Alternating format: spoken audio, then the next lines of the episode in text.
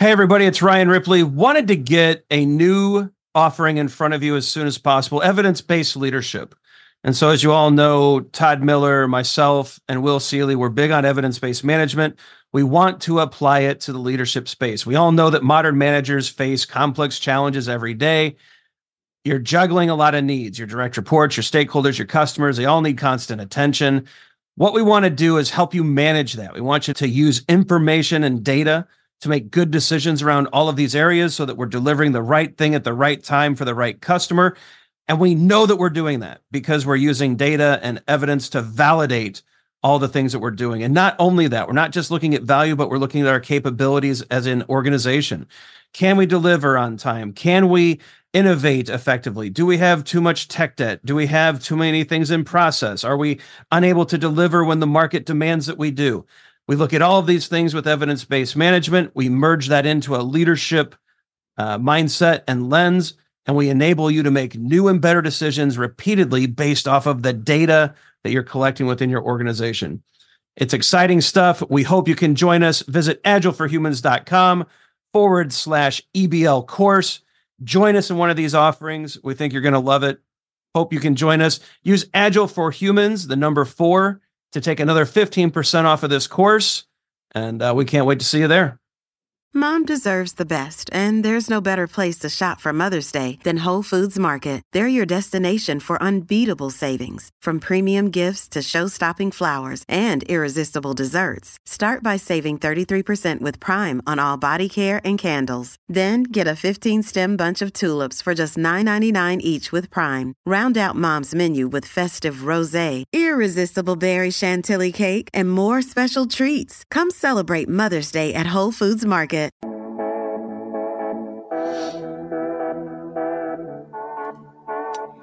Hey, Todd. Hello. Hey, if we're talking, it must mean it's another day. It's another your daily scrum. Here we What's go. up? Hard enter into the question.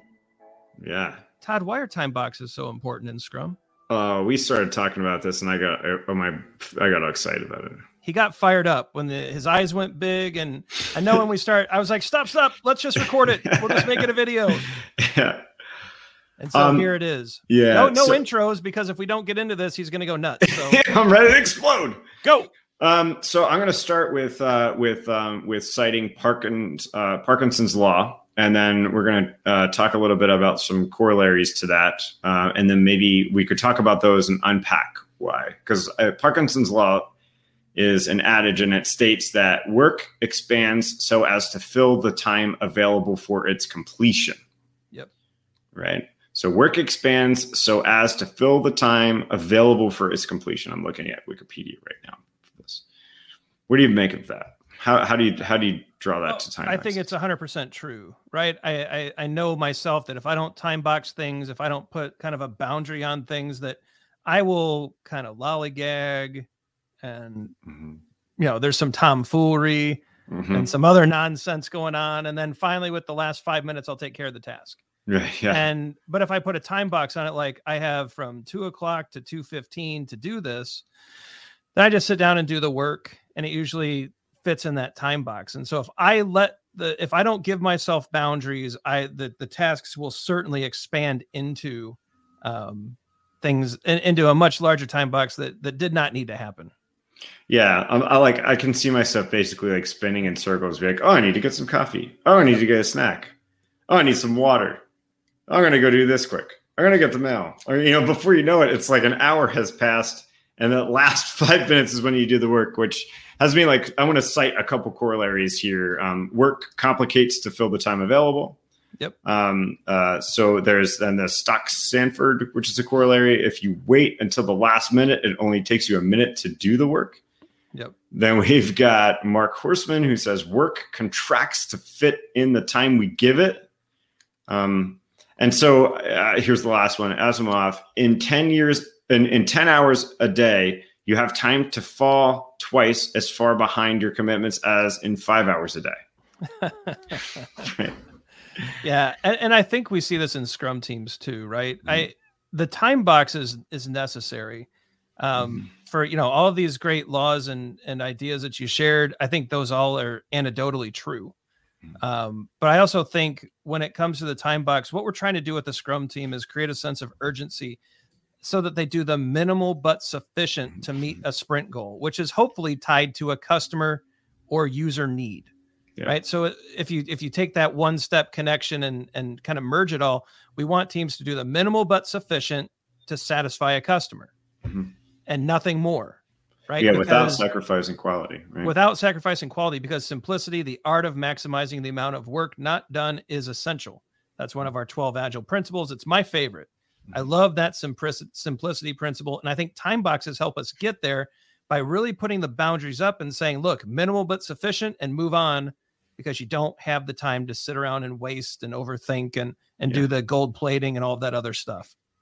Yeah, I think it's just an easy trap to fall in. So, and here's a caution with the time box, though, is I had mentioned the word quality. That's not to say that we cut corners just to meet the demands of a time box, right? We have cautionary tales there uh, with uh, not having or obeying a definition of done, right? Like uh, a product backlog item to be considered done during a sprint has to meet that definition and it, it with no exceptions, right?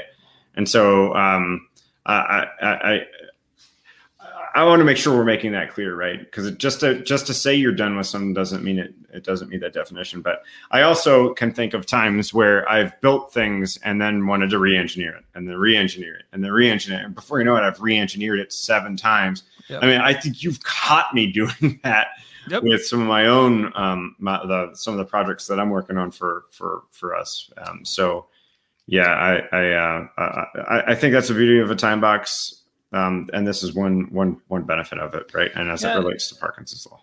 And to answer one of the main concerns we see, people will say, and let's apply this to Scrum events. By the way, you can uh, apply time boxes to your development work, hmm. right? You're allowed to use. I, I encourage it. Tabata, some other kind of ideas or Pomodoro technique. Pomodoro. Um, a lot of these are interesting. Um, I think Tabata is more fitness, but I think it still works. Hmm. I think you can still do intervals like that of of work.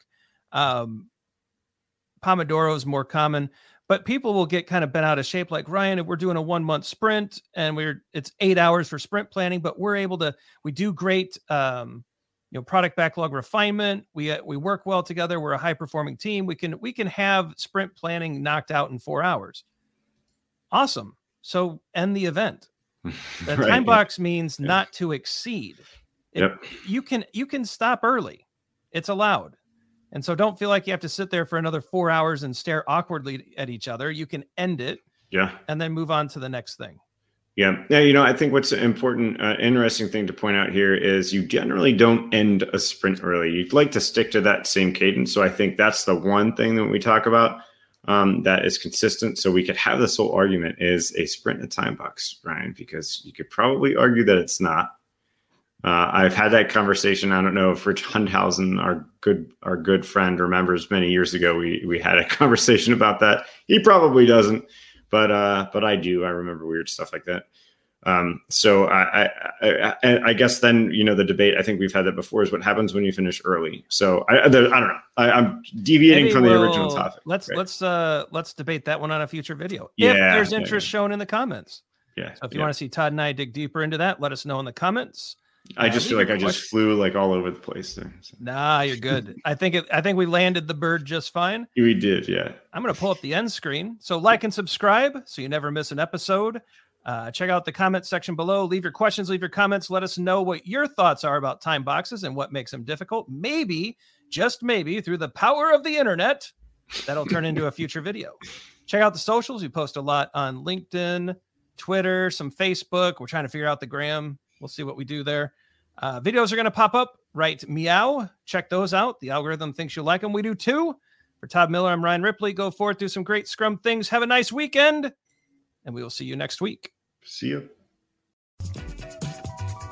Hey, it's Ryan. If you're enjoying this show and want to take a deeper dive into Scrum with me and Todd, check out agileforhumans.com forward slash training. Be sure to also look at the show notes to subscribe to our newsletter, get a copy of our book, Fixing Your Scrum, and learn more about working with us at Agile for Humans. Thanks for listening and scrum on.